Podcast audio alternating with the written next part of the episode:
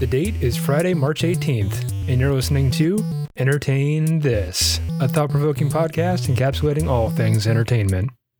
It's that time of the year again when I get to talk about one of my favorite games of all time Bioshock Infinite. We'll give you some historical context and a brief review of the lore as we soar into the sky to visit the city of Columbia. So enjoy.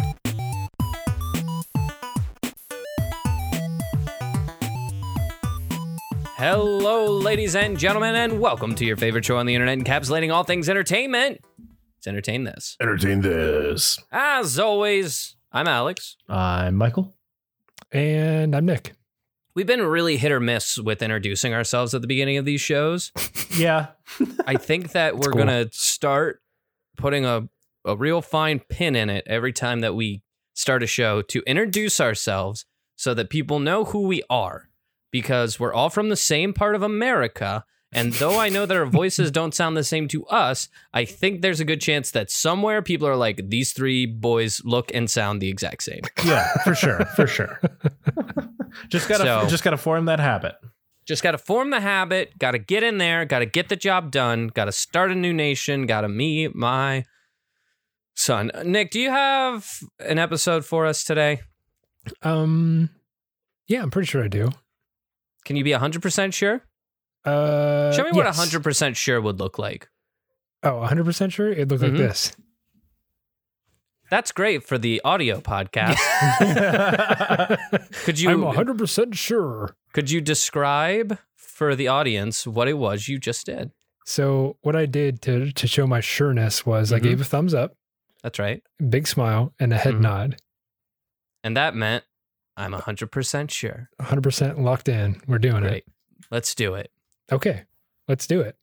Uh, well, I don't know if you guys know this or not, but it's been two years since our inaugural episode that we released back in uh, March of 2020, if you can believe that. I remember when it was one year and we were all like, are we still, are we still doing this? We're still here doing it, you know?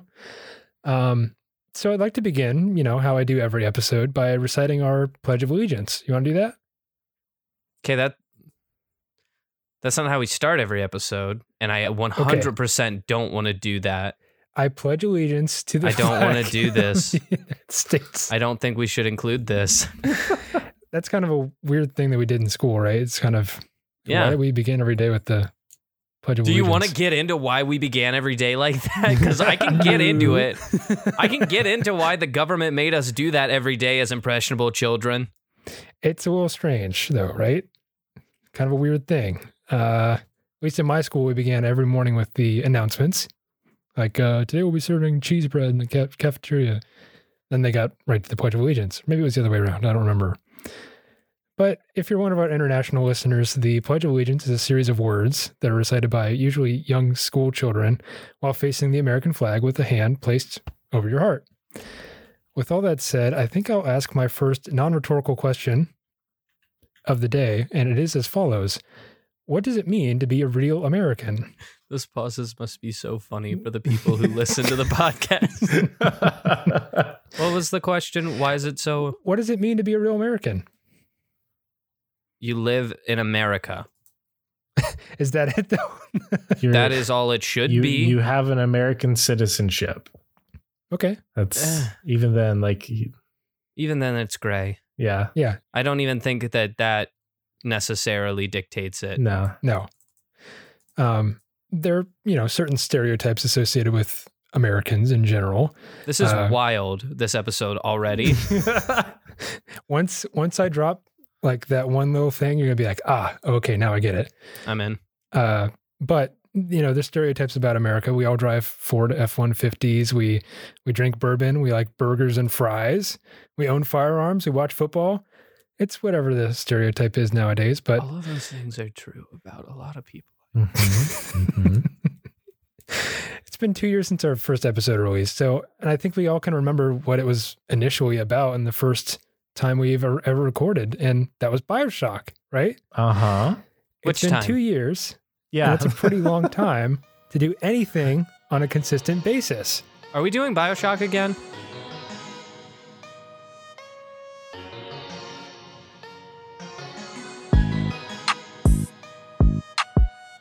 We're we're talking all about Bioshock Infinite. There it And is. beyond. it's that time of year again, folks. We're bringing it back. It's Nick's annual Bioshock podcast. It's the Bioshock Spectacular. We're finally talking about the third For the Bioshock. last time. Two years. This has to be the last time, right? Yeah, I think this is the last game, unless he's gonna separate out the fucking infinite DLC into its own shit. I don't think he will. Nah. I wonder what he does minute. next year, Yeah, if they don't come out with the Bioshock 4 by next year, which they won't. I'm holding on to it. Please, they have We'd to. have heard about it by now. They have to release it. But yeah, I'll probably be back next year with a with a little DLC dump. I don't know. We'll see. Maybe I'll move on to something else in March. Um, so let's let's begin by putting Michael in the hot seat, as we so often like to do. No, Why Michael? Have you played any of the Bioshock games yet? I hadn't the last two times we talked about it, but I have Mhm. played Bioshock since then. Which one? One, two, and infinite. You, you just played through them all? Yeah, I have a lot of free Damn. time. Damn! Congratulations, pat on the back for him. They announced Bioshock 4 in December of 2021. Yeah. So that was that rumored, or was it just like No, it's confirmed. Okay? Looks like we can continue the podcast for another year. As long as there's another Bioshock on the docket, we can continue the podcast. but if there's not, well, Oh, that's that's February gonna be it. 16th, 2022, Bioshock 4 may get delayed as leaks suggest studio loses 40 developers. that ain't good. We got to hold it's on. a now. race. It's a race now. Will they finish the game first or will we make it to next year first? Guys, you have until March 2023, please. but uh but right now we all know about Infinite. I hope you guys have played it. Um hmm is there anything that stands out to you? Or what do you remember about it? It's super meta. yeah, for, yeah.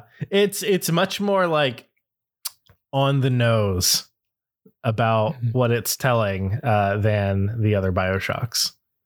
I remember the tears in time Mhm. Yep. Yep. that you would interact with. And I remember your companion, which was the first time you got like a full fledged companion in Yeah. a Bioshock game, Mhm. Elizabeth. Yeah. That's Uh, right. and she would go, Booker, catch!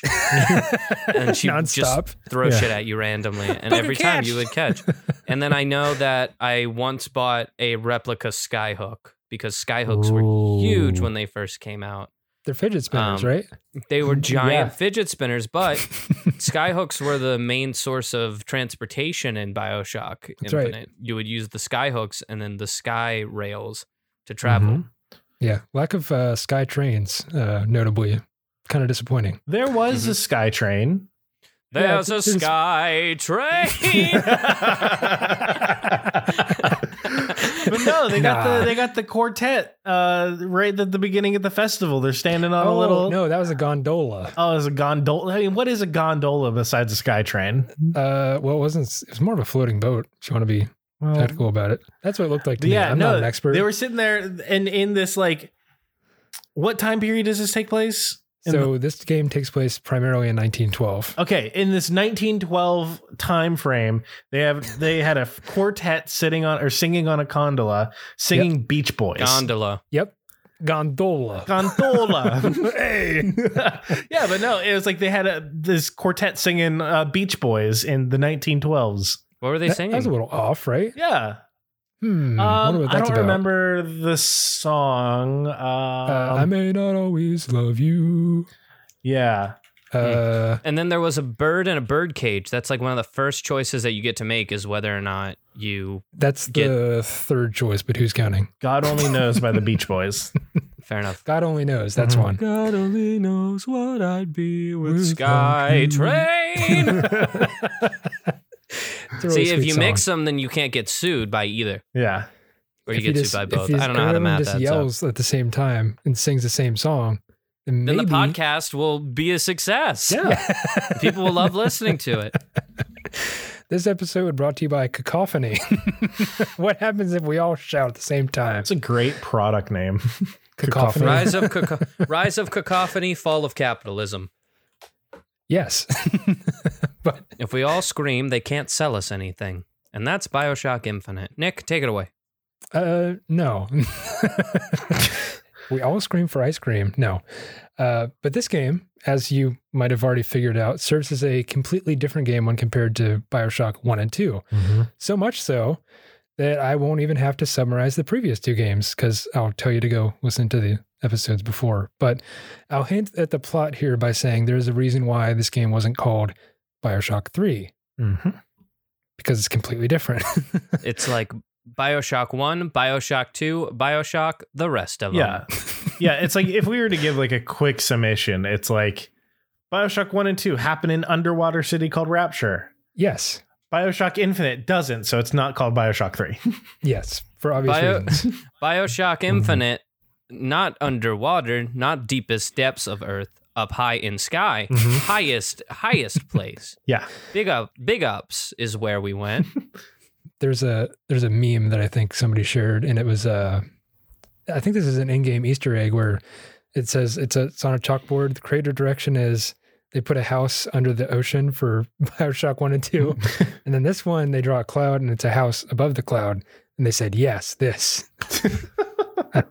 I don't know. It's just dumb that I thought of right now. Um, Sometimes it's that simple. yeah, really. but uh, those two games, those two episodes are full of great content and uh, maybe a couple of mystery mouse tools that'll help us out later. I'll leave it at the fact that these games are packed to the brim with meaning that you might not have picked up on as a high schooler playing it for the first time in 2010 or 27, 2007. Did I just really say that?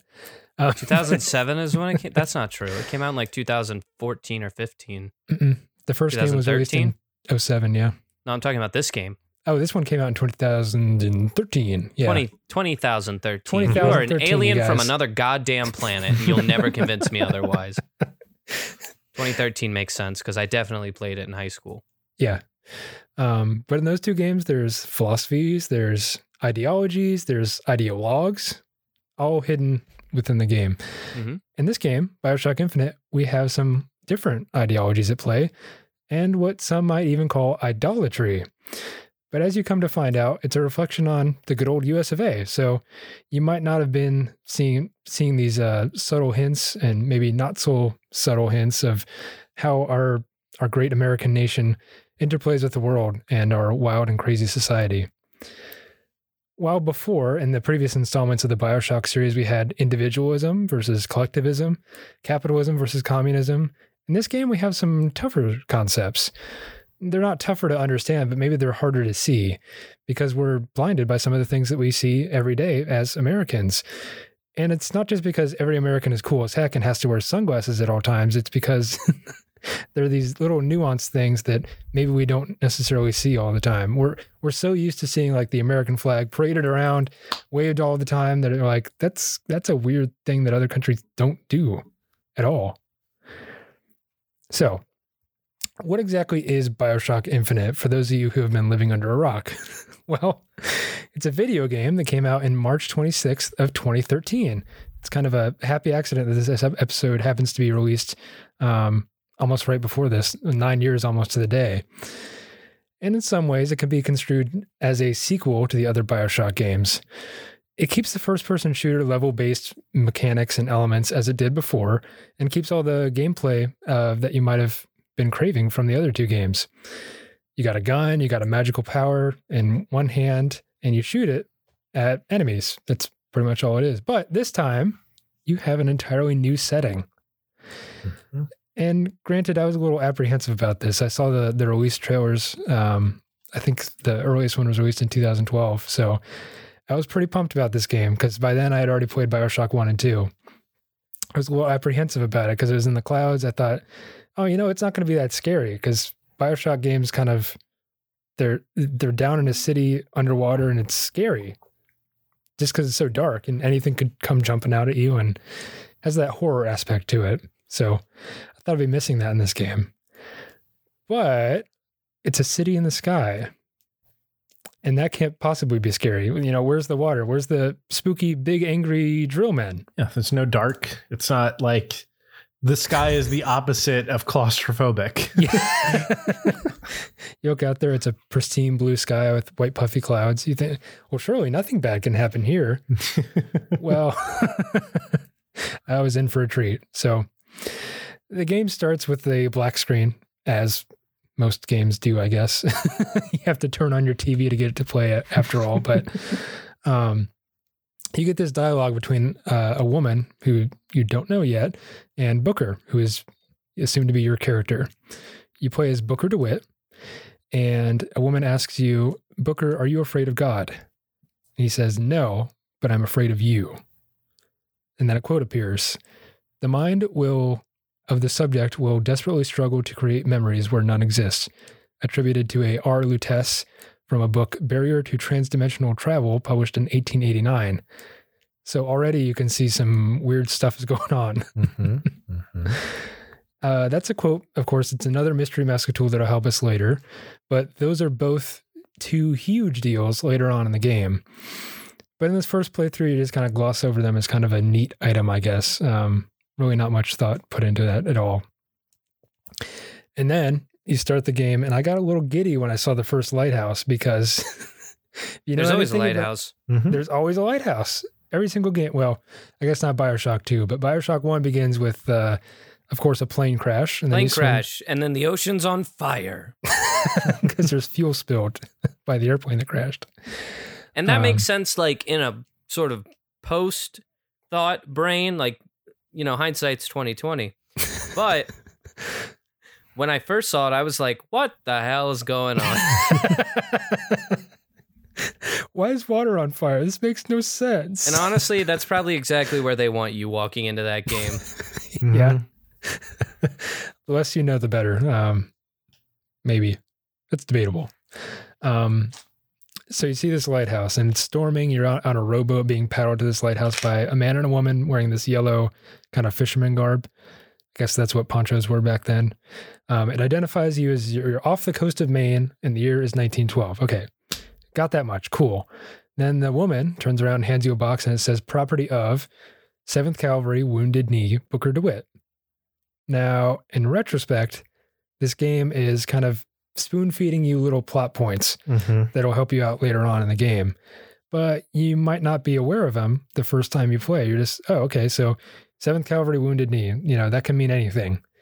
Of course, you Is find there out. a battle of wounded knee or something? That's Mhm. right. You students of history will know that. Um, so America did this thing that's really not cool to the um, when we took their land. Native American people. Uh, we took their land, and Yeah. they didn't like that.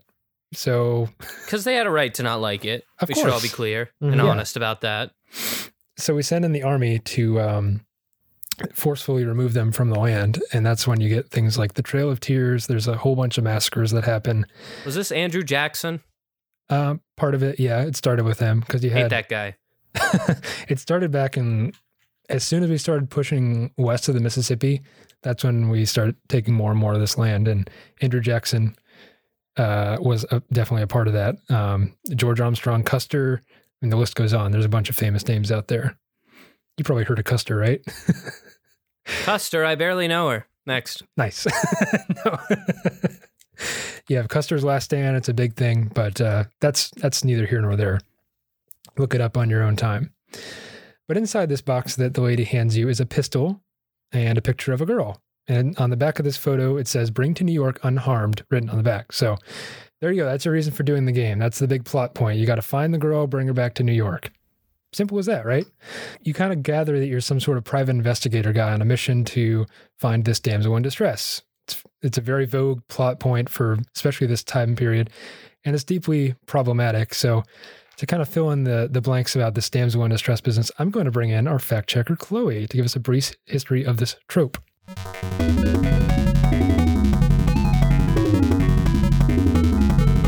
Is Oh. Chloe just good to go with this information? Yeah, yeah, Yeah, we talked about it we're in Oh, you cahoots. pressed it? previously. Is this while I was playing Grand Theft Auto Online? No. Okay, great. Talk behind your back. Why would we do that? No. I don't know.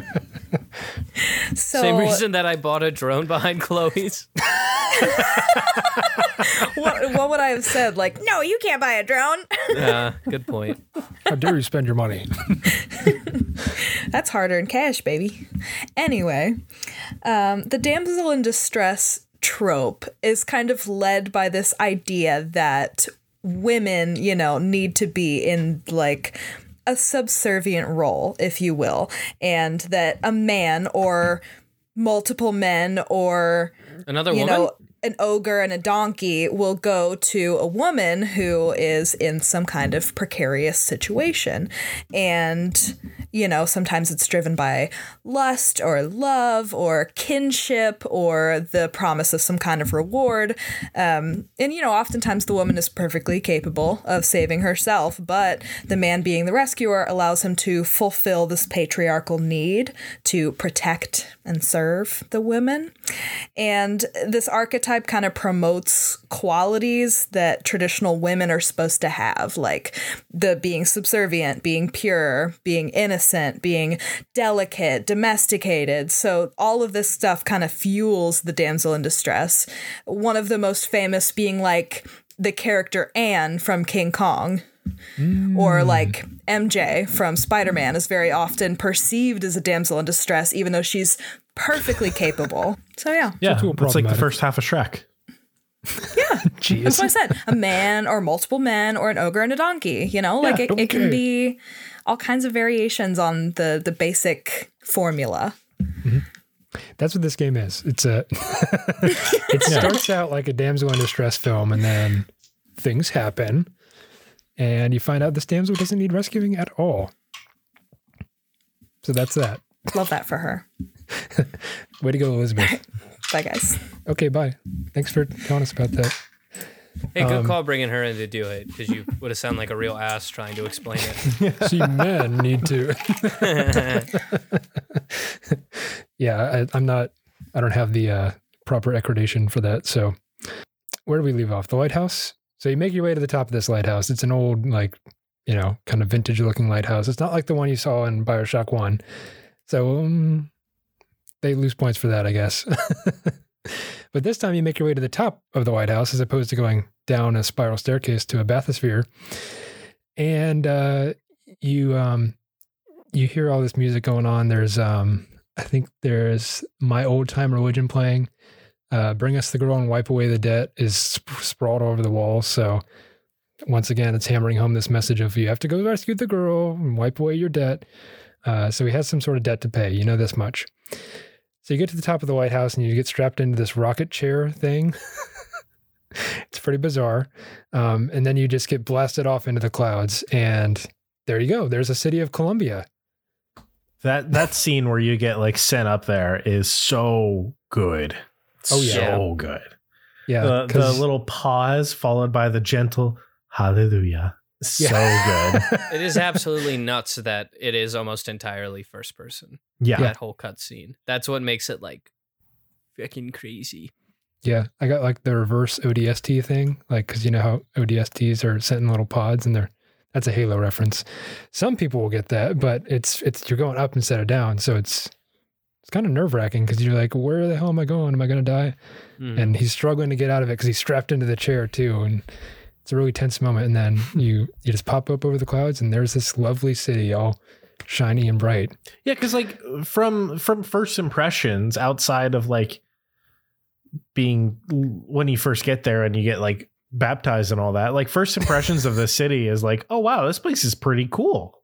Yeah, yeah, uh, yeah. It looks based- like it looks like Main Street in Disney. Yeah, it's not Well, like not like. Bioshock where it's like you get there, it's like oh everything's run down and dirty and claustrophobic. It's like oh everything's exact very opposite. clean. Everything is very open. Like people Yep. are happy. Like what's going on here? because you, you you look at the game, you're like, I'm not playing Bioshock. What Yeah, what's all this happiness going on here? People should be miserable and underwater. um, so I mean, right there, there's there's a ton of talk, ton of stuff to talk about within the first like five minutes of the game. Um, but before we get to more of the plot, I'd like to talk a minute about American history. You might be wondering why I'm talking about American history and what it has to do with the video game. Well, it's twofold because A, I love American history and I want to talk about it. And B, I have to talk about a little thing called American exceptionalism. Mm, You guys heard of this? I have I've heard just this. now realized how excited I get for these episodes because these are really like entertaining for me. How Nick like delves between the Bioshock games and American history. Yeah. Like this is Nick at his prime. Yeah. Please continue. I'm loving it. Um, you guys want to take a stab at American exceptionalism and define it, or do you just want me to?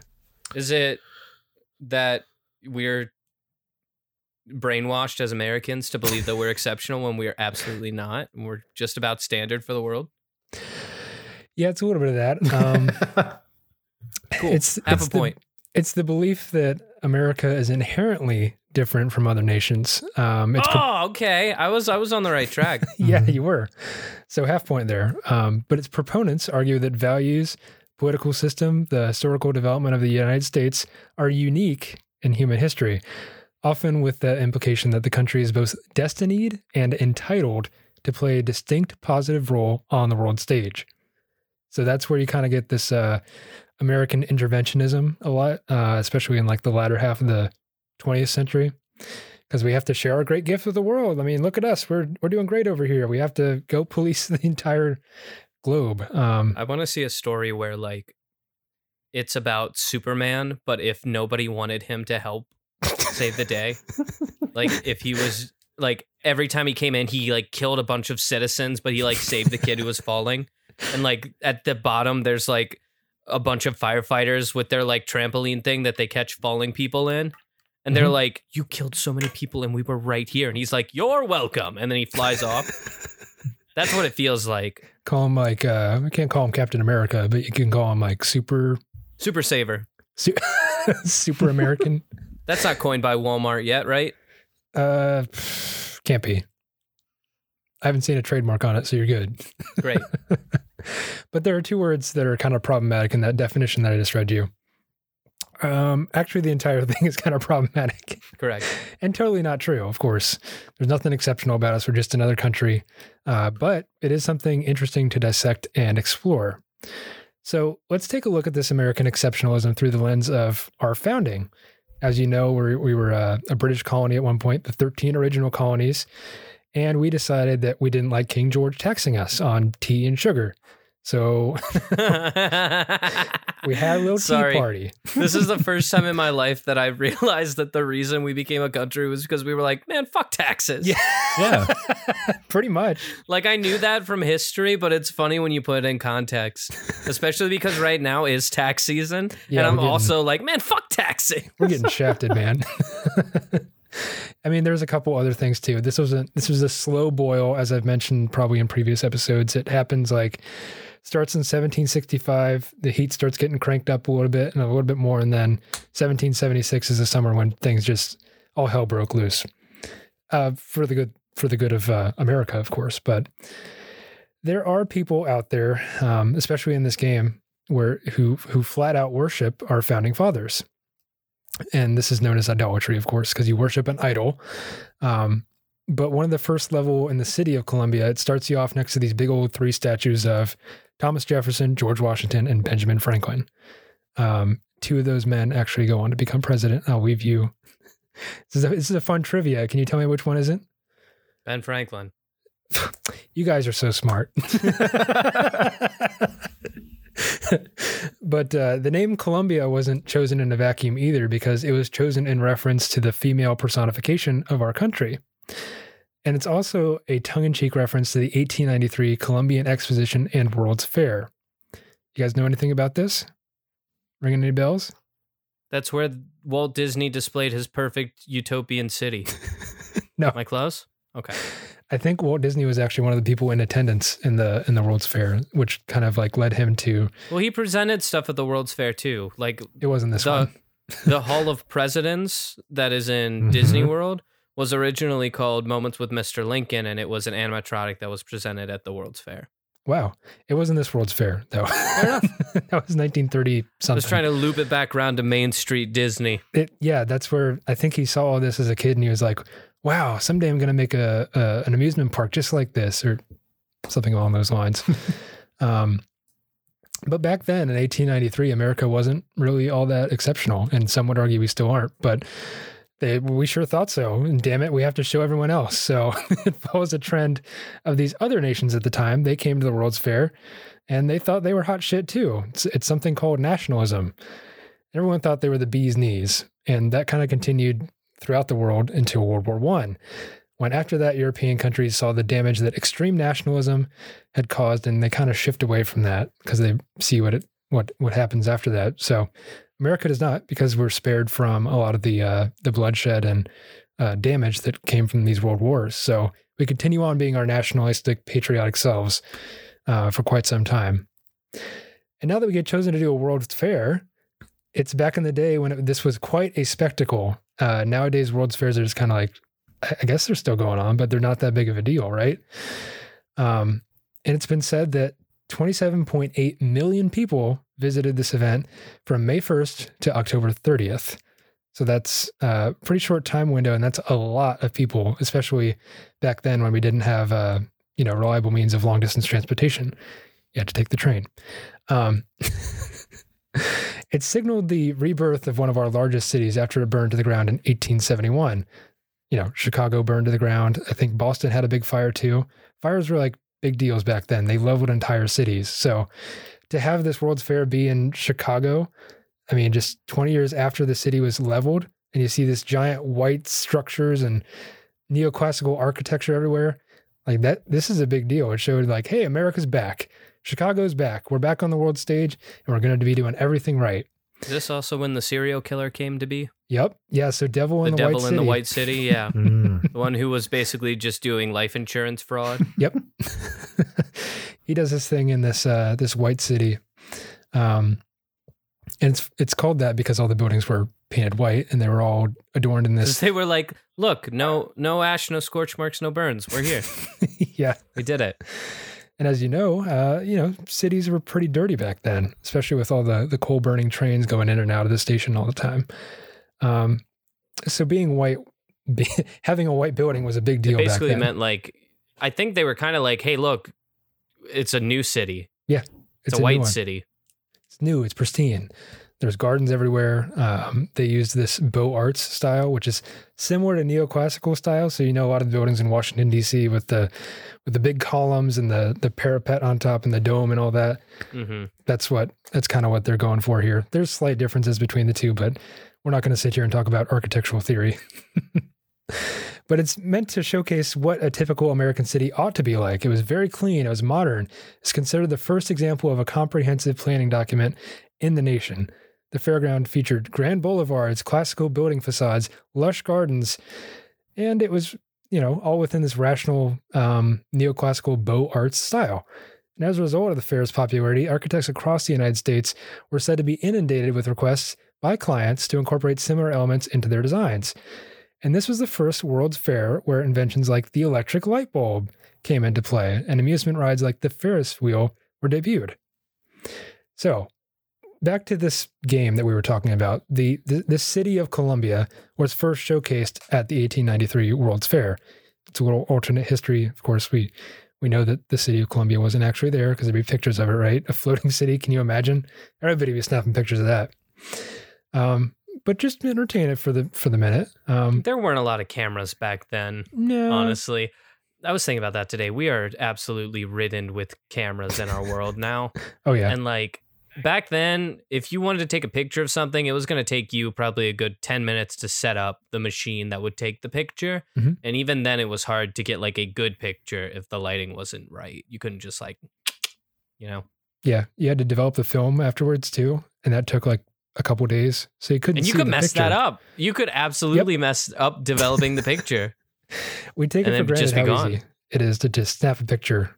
You know, um, that's. I know I sound like an old man ranting about this, but film has a very particular place in in the history of uh, photography. So,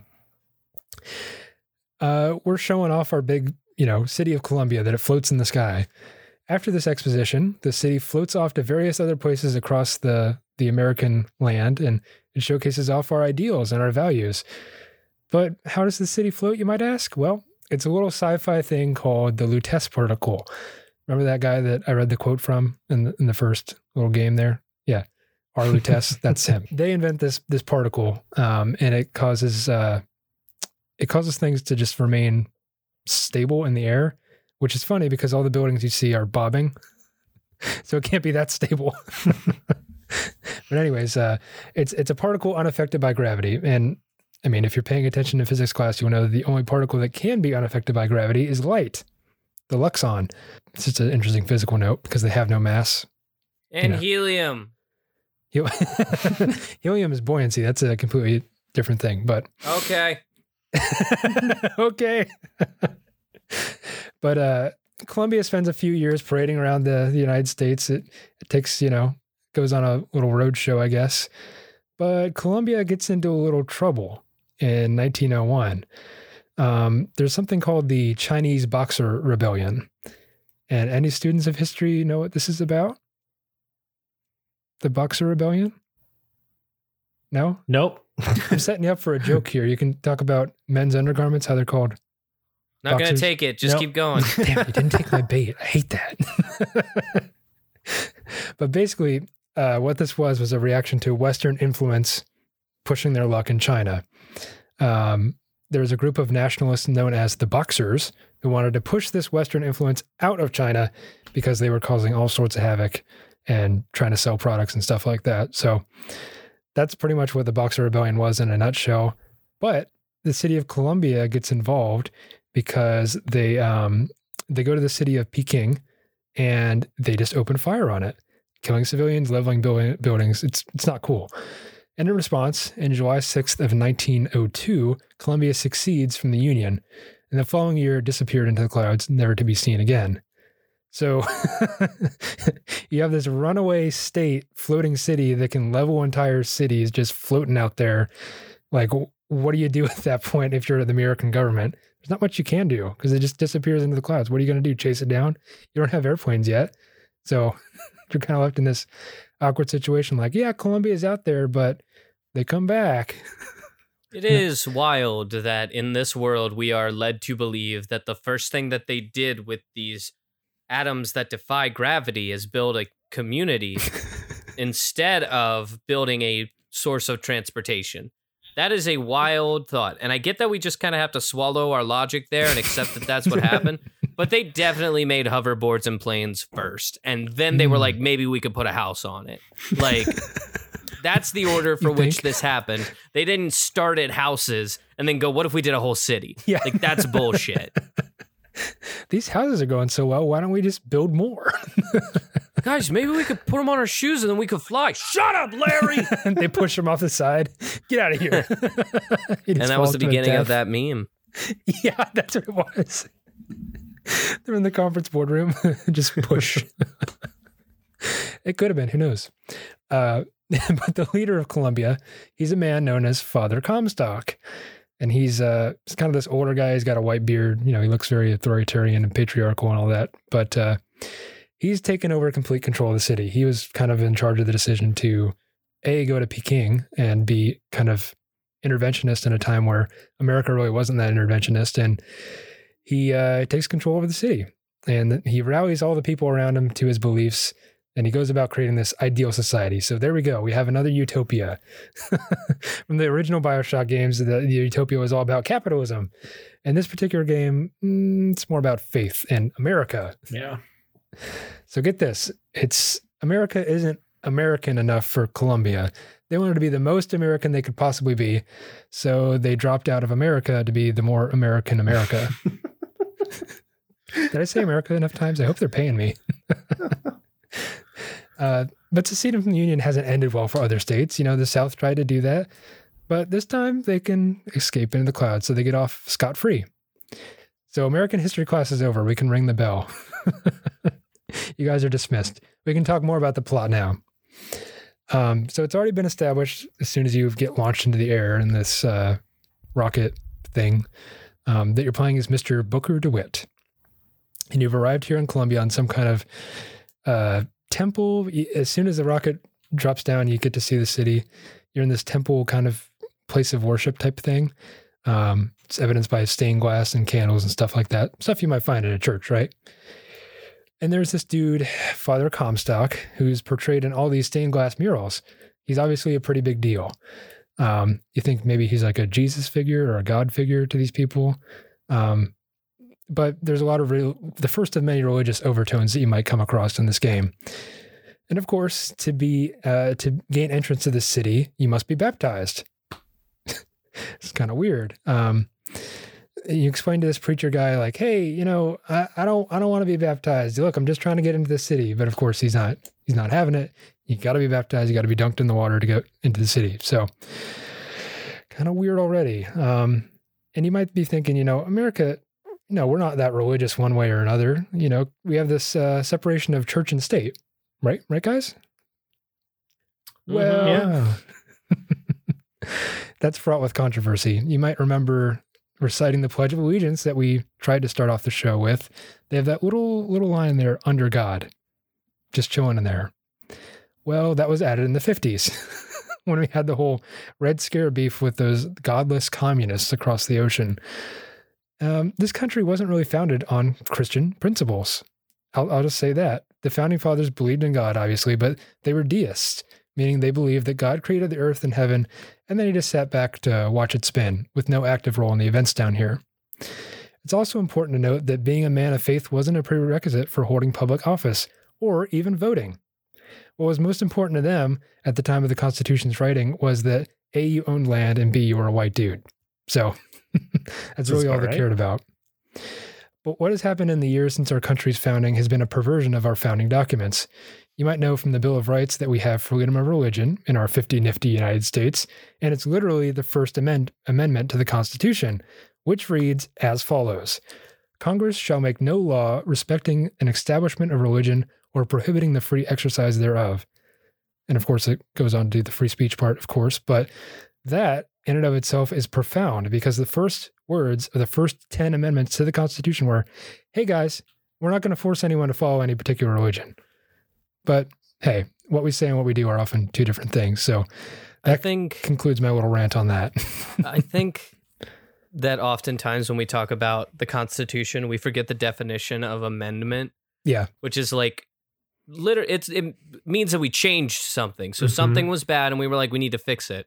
So the original Constitution was like no, this religion like no, you're not allowed to talk out against us like stuff like that. Like we had to go back and be like, okay, you're free to do this and you're free to do that and you're free to do this. Fine. But they were amendments, so they weren't the original plan. Yeah. And that's that's important to remember when it comes to our founding fathers. The other thing too is Yeah. like the Bill of Rights, if I'm not mistaken, was written just like 10, 15 years after Yep. the United States is founded.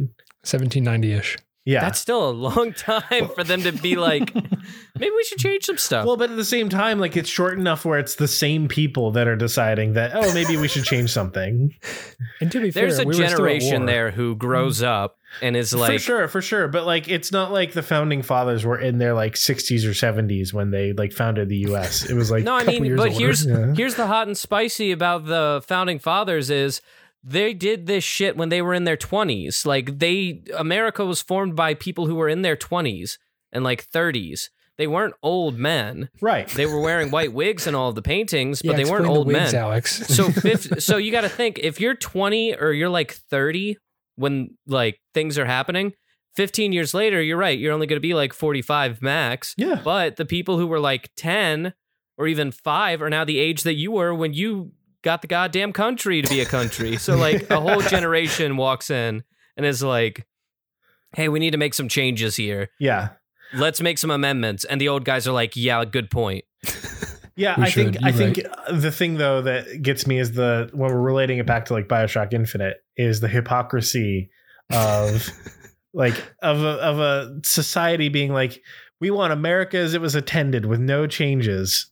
Oh Uh, yeah that's and the then- point i was making too Yeah, and then it's like okay, cool. The same people like just as the founding fathers wanted. It's like okay, the founding fathers also voted to change it. So Mhm. Well, Good uh, job. And more interesting, and to your point, uh, the things that people always shout, the people who want America to stay exactly how it was or believe that it was better before, the stuff that they always shout are literal amendments. Like they are like, Yeah. don't change the stuff we already changed. Don't change it. and it's like, first off, we're not trying to change it. But second off, if we were trying to change it, that's kind of the whole point. yeah, mm-hmm. It's supposed to be a living document. That is a huge part about it. I don't remember who it was. but I remember there was like an early U.S. president who believed that the Constitution should be every tw- Thomas every, Jefferson. every No, twenty was years should be Thomas Jefferson and John Han or John Hancock. It was one of the two. Were Probably like, we need them, to yeah. we Yeah. need to burn it every yeah, like yeah. They 10 said years. they should shred it and burn it every twenty years and rewrite it from the ground up, so that way they don't enforce generational tyranny. Yeah, generational tyranny was the fear. Correct. Mhm. Man, if only they were around now, they'd be rolling in their graves. now, if I try to shred the Constitution, I go to federal prison. This is bullshit. Double standard much? But yeah, I mean, George Washington had a, a lot of good ideas too. Um, but we're not listening to him, are we? Uh, so He said, "Hey, what if you guys didn't have a two-party system? Hey, They're what if presidents only stayed for four years and then no more? Two terms? nah, let's have two parties and only two parties, and let's enforce that by changing the voting system too. Anyways, it's messed up. We know it.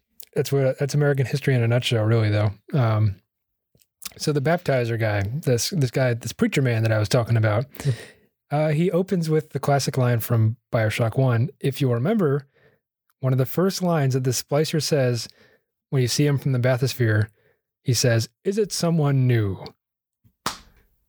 Like they're Mm. just they're just handing this shit out right now. they're just throwing out these little sprinkles like this is still a Bioshock game. This is still a Bioshock game. So um Booker's like, no, I'm just trying to enter the city. I'm not like a holy roller. I don't need to be baptized. But I'm a good Christian boy, so I'll point out that uh, this isn't a traditional baptism, or at least in the Mhm. Christian faith. So he says, I baptize you in the name of our prophet, the name of our founders, and in the name of our Lord.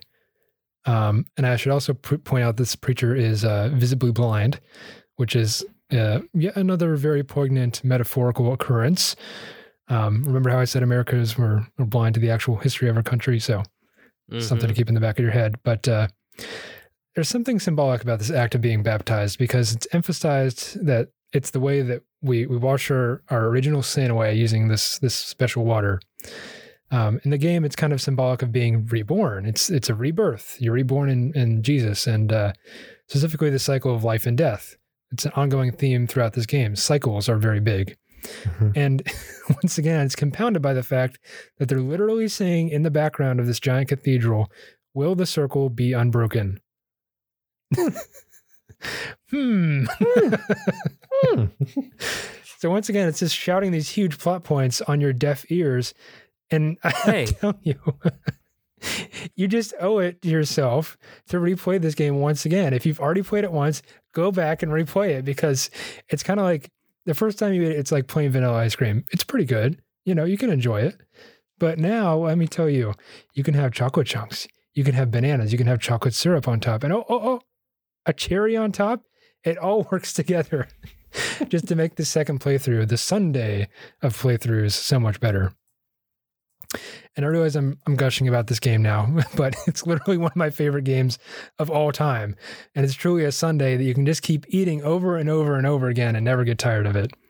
Um, me personally, I've played it, I think three full times through, maybe four, four. Um, uh, but so you you get baptized. The the preacher man holds you down a little too long, so you black out. Um, I don't think you drown. Maybe you do. Uh, but you have this weird dream in the process. You black out. You wake up in the office of private investigation, which is like Booker's office. Everything's in black and white, and you hear somebody banging on the door and saying the classic line, Bring us the girl and wipe away the debt. Clearly, this is some sort of flashback to Booker before he arrived in Columbia. And there's a this, it's kind of a dingy office. There's there's uh, booze bottles scattered everywhere. There's lottery tickets. So you can tell this guy's having kind of a rough time. Um, and maybe why he's so desperate to take on a job like finding this girl and bringing her back to New York. It's really just desperation at the end of the day. So eventually you have to go and open the door. And what you see before you is New York being attacked by Columbia. And judging by the buildings, it's sometime after 1930 because there's, you know, the Empire State Building and the Chrysler Building. But you're like, what the hell? this is clearly not right. Something's happening here. So then you you come to and you're surrounded by those big old three marble statues that I mentioned before. Um, and you walk out and you get your first real taste of what this city is. And it's downright beautiful. There's like this violin soundtrack that happens as soon as you drop Mhm. into the main city square, and you're just like, ah, wow, this is really pretty. This is really something special. Um, there's there's a building floating down. It's docking with like the main street because that's how the city is, I guess. Uh, some sort of like haberdasher or shoe shop. Um, but it's just it's incredibly beautiful, and the it has like this placid blue skies, and there's far off buildings floating in the clouds, and it's it's just it's just insane. So you make your way down, you're uh, you're making your way to this fair. You know, there's a raffle fair. There's some sort of festival going on. Um, it's uh, it's it's the Founders Day festival, is what it's called. It's it's celebrating the day that Columbia seceded from the Union, as explained by a parade float as it floats by you. Um, there's a moment when you see a poster warning citizens about the false shepherd, Mhm. and as you find out, you are the false shepherd. Yeah, because isn't this Dope. there? There's a poster that has Yeah. like beware the letters AD, yep, Mhm. and that's it. Booker's just got AD just fucking branded onto the back of his hand, and Booker Booker's not not a smart guy, no, so he's just like, But he's real "Oh." good at catch. So he's just like, good at oh, that's weird, and then he doesn't cover it up at all. It's like, nope, I'm gonna walk first thing I through this whole city of people that are looking specifically for me. yeah. He's uh more more brawn than brains. Shall, shall we Yeah. put it like that? but yeah, you see this poster, it's like a claw, like a devilish claw with AD written on the back. It's like beware the false shepherd. And of course, that's more religious symbolism. I hopefully don't have to explain that to you, but um so you look down, you see this tattoo, you're like, huh. that's what he is. So, oh, that's interesting. yeah, So you go into the fairgrounds, you're introduced to your special power-ups, which are similar to plasmids, except in this particular game, they are called vigors. Yeah.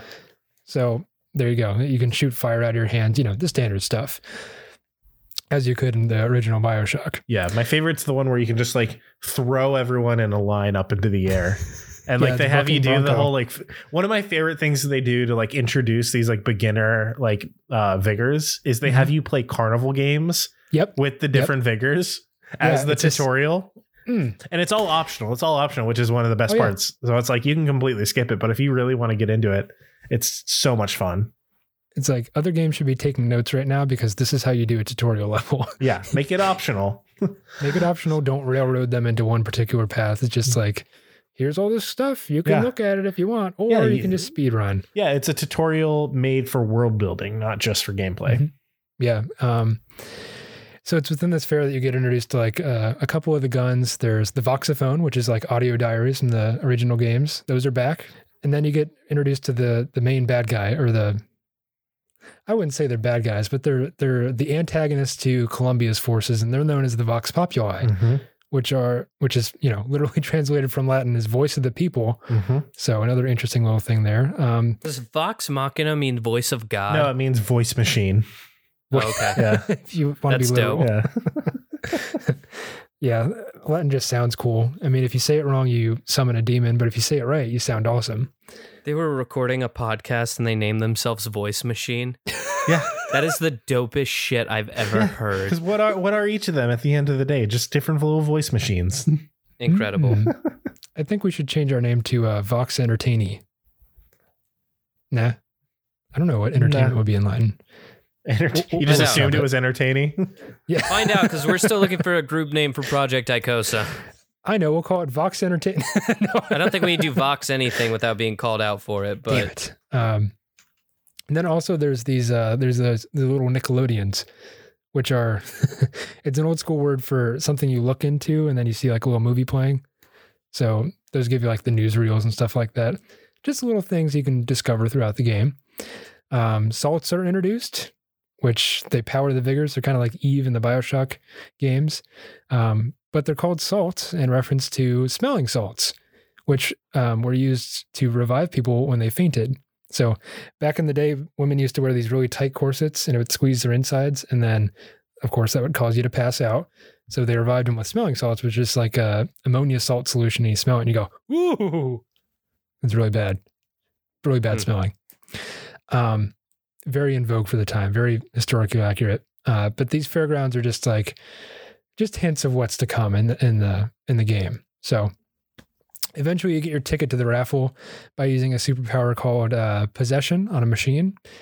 Uh, possession allows you to control the machine, and it'll fight on your side for a minute. Um, so you get your you get your little ball. It's the number seventy seven, which is what you shouldn't have picked because of a telegram that warns you about that. But so you got two things going for you. You got the AD and you got the 77. It's like, dude, you're to get discovered at some point. What are you doing? But um, there's these weird twins that stop you at the gate. Uh, they look like twins because they're dressed the same. Uh, they're they sound very proper when they talk. So you know it's kind of weird to be in Columbia talking like that. But uh, they ask you to flip a coin, and you can either choose heads or tails. It's it's up to you, the player, to choose this. So you call it out, and you um, you say tails, and the coin lands, and it's it's uh, it's heads, or one of the two. I can't remember which, but basically, one of the guys is wearing this uh, big chalkboard, and it has a ton of uh, tally marks for heads and none for tails. It's the illusion of choice. Yeah, once again, we're having a free will debate. Um, but yeah, it's just like, why do I even choose? It's just gonna land on tails anyway. Who cares? Um, so we get this we get this baseball we get the raffle and there's a guy up on stage and he's saying welcome to the world's not the world's fair but welcome to the founders festival or whatever. And you, know you get the number and you get to you get to pick the baseball. It's oh number 77 you're it's your lucky number. And the prize is uh, a first baseball throw at a um a, a mixed race couple who has been bound and placed on a Mm. stage I remember this. with super racist imagery all around them. You can look this up with African American stereotypes. I won't describe it because it's downright Graphic. obscene. Yeah, it's and it's not up. obscene, but upsetting as well.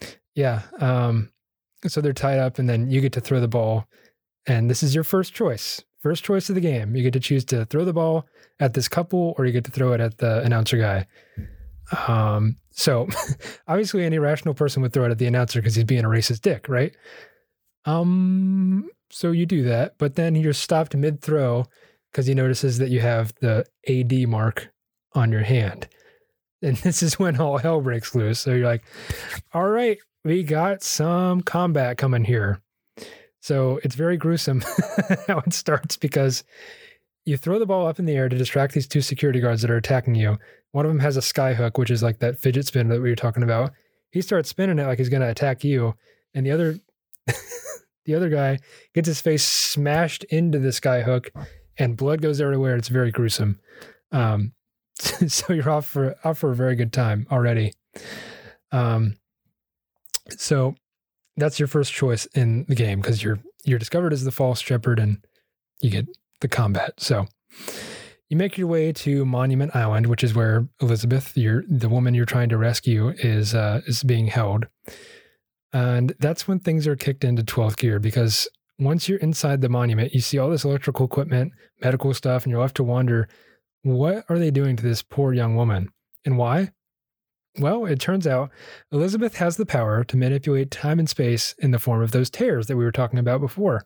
hmm And tears are basically these uh, holes when two universes are close together, which I think this is how I explained away the Beach Boy thing when I was a kid. Was like, oh, they heard it through a tear, obviously. which they did. That's exactly right. Yeah. So the two universes are close together, and there's this hole that connects them, and they can be in the same time period or they can not be in the same time period. Doesn't really matter because you know how time space is. um, so Elizabeth can manipulate these tears, and she can. Uh, Booker actually witnesses this when he goes to rescue her from the tower because she opens a tear to Paris sometime in the 1980s. And you hear like, uh, I think everybody wants to rule the world in the Yeah. background. And you're like, Something awesome. what the Because it's 1912. What the hell is going on? And it ends with the, the fire truck barreling towards the tear. And you're like, oh, so Elizabeth closes the tear. Um, clearly, you can see she's kind of struggling to open it. That's because there's a there's a giant electrical siphon that's kind of like limiting her powers. Um, so she can't like have the full power of the, the tears. But uh, the fire truck narrowly gets uh you gotta wonder what they see on the other side, you know? Like they see some chick chilling in a room. But anyways, there is uh there's a little problem with breaking her out of this tower because uh there's a little something called the songbird. And the songbird is tasked with keeping Elizabeth safe and secured in the tower. So you start thinking in the back of your head, like, yeah, this is gonna be a boss battle. I can already tell. But uh, nope, you manage to escape, and the songbird tears the entire Monument Island statue to bits. It's important to state that the songbird is fucking huge. Huge. Yeah, he's not like a little, you know, Tweety bird that you can hold on your hand. He's, Giant bird. He's at least like 12 feet long, I think. And the Yeah. wingspan is like, uh, mm, let's say the size of a bus, to put it in perspective. But he's a really big bird. He's mechanical. He screeches and he goes, or whatever he does. But it's, uh, That was very good. Thank you. Uh, we've been working on it. but eventually, he uh, he chases you out, and you just jump right off the tower, hoping that there's uh, a skyline. You know those rails in the sky. It's Mhm. not the chili. Um, hoping there's a skyline underneath you. So you know, of course, there is. so you get on it, you get your fidget spinner out, you start riding it, and the the songbird's like trying to attack you all the while you're doing this, and then eventually he just chops the skyline in half, and you fall into the ocean. So that's That's it. that's it. That's how you die. No, I'm kidding. you fall into the ocean and you wake up on a beach, and you know you wake up once again, or you have a dream state where you're once again in Booker's office, but this time Elizabeth is there, and you just met this woman. So what's she doing in your dreams? What's she doing? Sometimes it's like that, I guess. But um, they're pounding on the door. Bring us the girl, white boy. that- This this whole thing again. Open up the door, and you're like saying you're like half dazed, and you're saying Anna.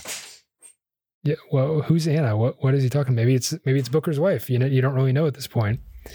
Um, it's just kind of this weird thing where like, okay, it's just a throwaway thing. I don't know, but uh, you wake up on the beach and then you have this moment of pure joy when Elizabeth is dancing on the on the pier, and there's this happy music playing, dun, dun, dun, and you have to interrupt it because you got places to be. But what if you didn't? it's just one of those things that lives in my head rent free. Like maybe she's still dancing out there. I don't know. Before the shit hit the fan, who knows? Um, so you get up on the boardwalk, and uh, this is the, I guess, second, third musical Easter egg, if you want to call it that, because uh, there's a there's a calliope, which is basically like an organ. You've heard it before. Do do do does that thing, and Someone uh, that goes. Something like that. But uh, if you if you recognize the tune, it's "Girls Just Want to Have Fun" Yep. by Cyndi Lauper, which released in 1984. So you're like, mm, this makes me uncomfortable. I'm not sure why. Uh, and I, I see we're running low on time here. I don't know if I can get through all the plot because there's so much more to talk about. Do you want to do a part two? Should we do a part two? I'm down for a part Is there two. enough to do a part There's two? a lot more to this game. There's so much more shit. I only got through think- the waking up on the beach section. I think we're gonna have to do a part two. well, there you go. There's next month's episode. I'm gonna make them wait till next month. I guess that is how I did. Uh, you know what? This is the last Bioshock game. I think it deserves a two-parter. it does. Two parter. So I'll just leave it there. Um, It'll be next month. it'll be out We'll next leave it on. Month. We'll leave it how everyone should. How we should have left civilization on Cyndi Lauper's "Girls Just Want to Have Fun." Yeah. Girls just want to have fun. That's where we peaked.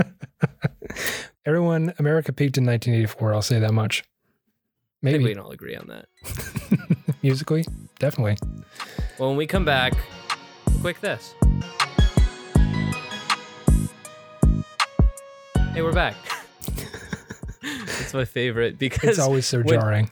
when we edit, you put in the little musical thing, right? Yep. In between the, and we'll be right back. The reason we do that is because eventually we're going to put either ads or like when we start our new show, like that's where we're going to put the promo for our new show and stuff like that. We have a so new there's show? a What's it reason called? there. Project Icosa. what, what do you do there? We talk about uh, D and D. Now we we're it's a real play uh, or an actual play podcast where we play D and D. Thanks, thanks for the plug. You're welcome. That's the plug. now back to your regularly scheduled entertainment. And then do another musical thing. Yeah. There's too many musicals. Okay, hey, we're back. Uh, I have a quick this for us this week. Do you? I do, and I'm excited to talk about it. Uh, and I'm going to hopefully make it spoiler free. But first, I need a timer. As you boys know, I'm a fan of superhero movies, Are you? specifically Spider Man movies. No. And a little bit less specifically, Marvel movies.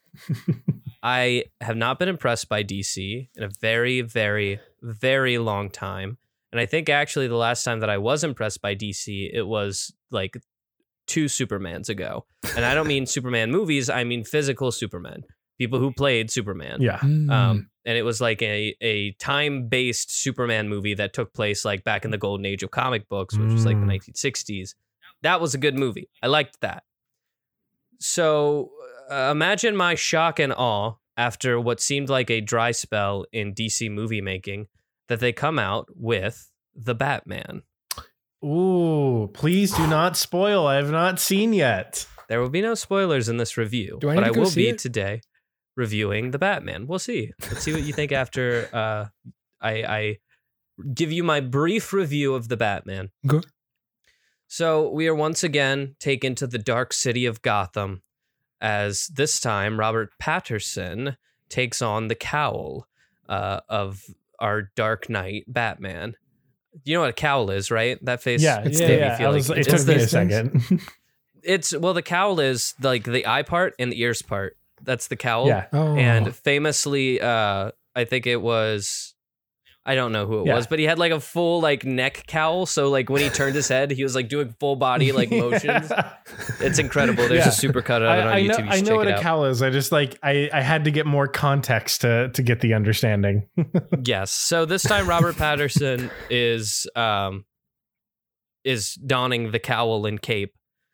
Um I said Patterson, it's Pattinson. Pattinson. Um is is donning the cowl and the cape and fighting crime in Gotham. But this time it's less about the punching and killing killing. The the, the punching, beating up and arresting. You've rather. gotten Batman so many doesn't things kill wrong. people. Very good. I love it. Michael, your statement just now made me want to stop in my tracks and not do any more. like any steam that I had for this quick this has just been destroyed. Go for it. Go it. see Go the for Batman. it. You, you can No, only we're go done. up from here. I'm Okay, having great. fun.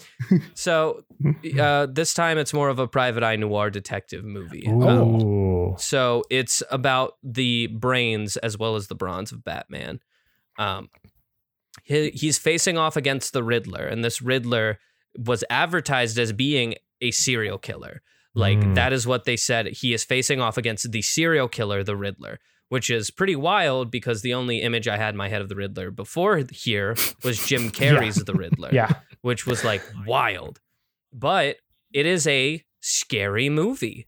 Uh, watching it, there are moments that are thrilling. There are moments that are just scary. The bad guy is creepy, but the more you learn, and as you're trying to also piece this together, because it's still a noir film, you're Mhm. like, I kind of see where he's coming from. You're trying to guess the end. Um, and I will say that in the final act, the last action the bad guy takes is one that no other uh, Batman supervillain had ever thought to do, or that I even knew was an option.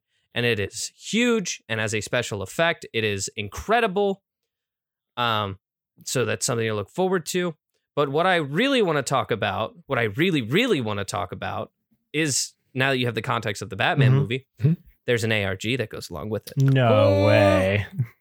And we all know your boy's a bitch for an ARG. Yeah, he is. For those of you who don't remember, uh, augmented reality games or ARGs are games that take place both in the world of fiction and the world of nonfiction because they kind of interlude between each other. Mhm. Now, Batman's done this before. There was an ARG that went along with um, The Dark Knight.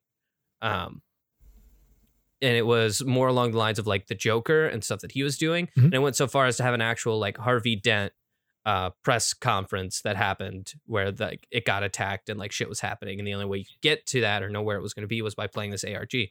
Well, there is a use of a cipher in the Batman that you have to actually decode in order to read hidden messages that he sent out on a website that is actually mentioned in the movie. Um, there's an after credit scene that'll tell you that website again. That is- the only spoiler you're going to get is that the after credit scene is just a website. Hmm. Um, But by playing through this, there is a hint to who the next villain that uh, Robert Pattinson may face off against will be. And I will absolutely not spoil that. But I suggest you see the Batman, play the ARG, have a good time, good country, Q102. That's my quick this. Nice. Almost exactly five. Yeah. Was it? yeah. We're getting That's good at wild this. I like because this. I had I had no reference as to how long it had been. nice. Excellent. Well, boys, another one uh another one under our belts and another part 1. I'm excited for part 2. Part two is Well, where it's going to get going off the really rails. wild. Here's the thing. It got wild in part 1 because we are passionate about American history and the understanding And we of love American America. history. no, we didn't say that. We do like America. Love- America has a lot of growing up to do. Uh, but surely we'll finish it in a part two. But until then, if there's anything that you want to hear us talk about, there are a couple ways that you can reach out to us. The best way is to go to our website, www.entertainthis.net. Scroll all the way to the bottom. There's a little questionnaire that you can fill out. Or you can go to www.projecticosa.com and scroll all the way to the bottom, oh, and the survey will be there too to fill out because they both link to our website right now bananas. um, which is pretty cool. Uh, the Project Icosa page will be coming to our website shortly. That's something that we're still working on. Uh, or also, you could email us. We are entertain this podcast at gmail.com. You can find us on Twitter. We are entertain underscore this. You can find us on Instagram. We are entertain this podcast. On Facebook, we're podcast entertain this. And until next time, entertain us so we can entertain you and you can go to www.projecticosa.com and get hyped about our new show. See you next Friday. Goodbye. Bye. I don't know what to do with my Entertain hands. this. Entertain this. This episode of Entertain This was written by me, Nick Mustakangas, with additional commentary from Alex Steele and Michael Savoya. Our showrunner and resident fact checker is Chloe Price. Our theme music is Rush Bubble by Aaron Spencer, with interstitial music by DJ W. Tune in every Friday for new episodes, and thanks for listening.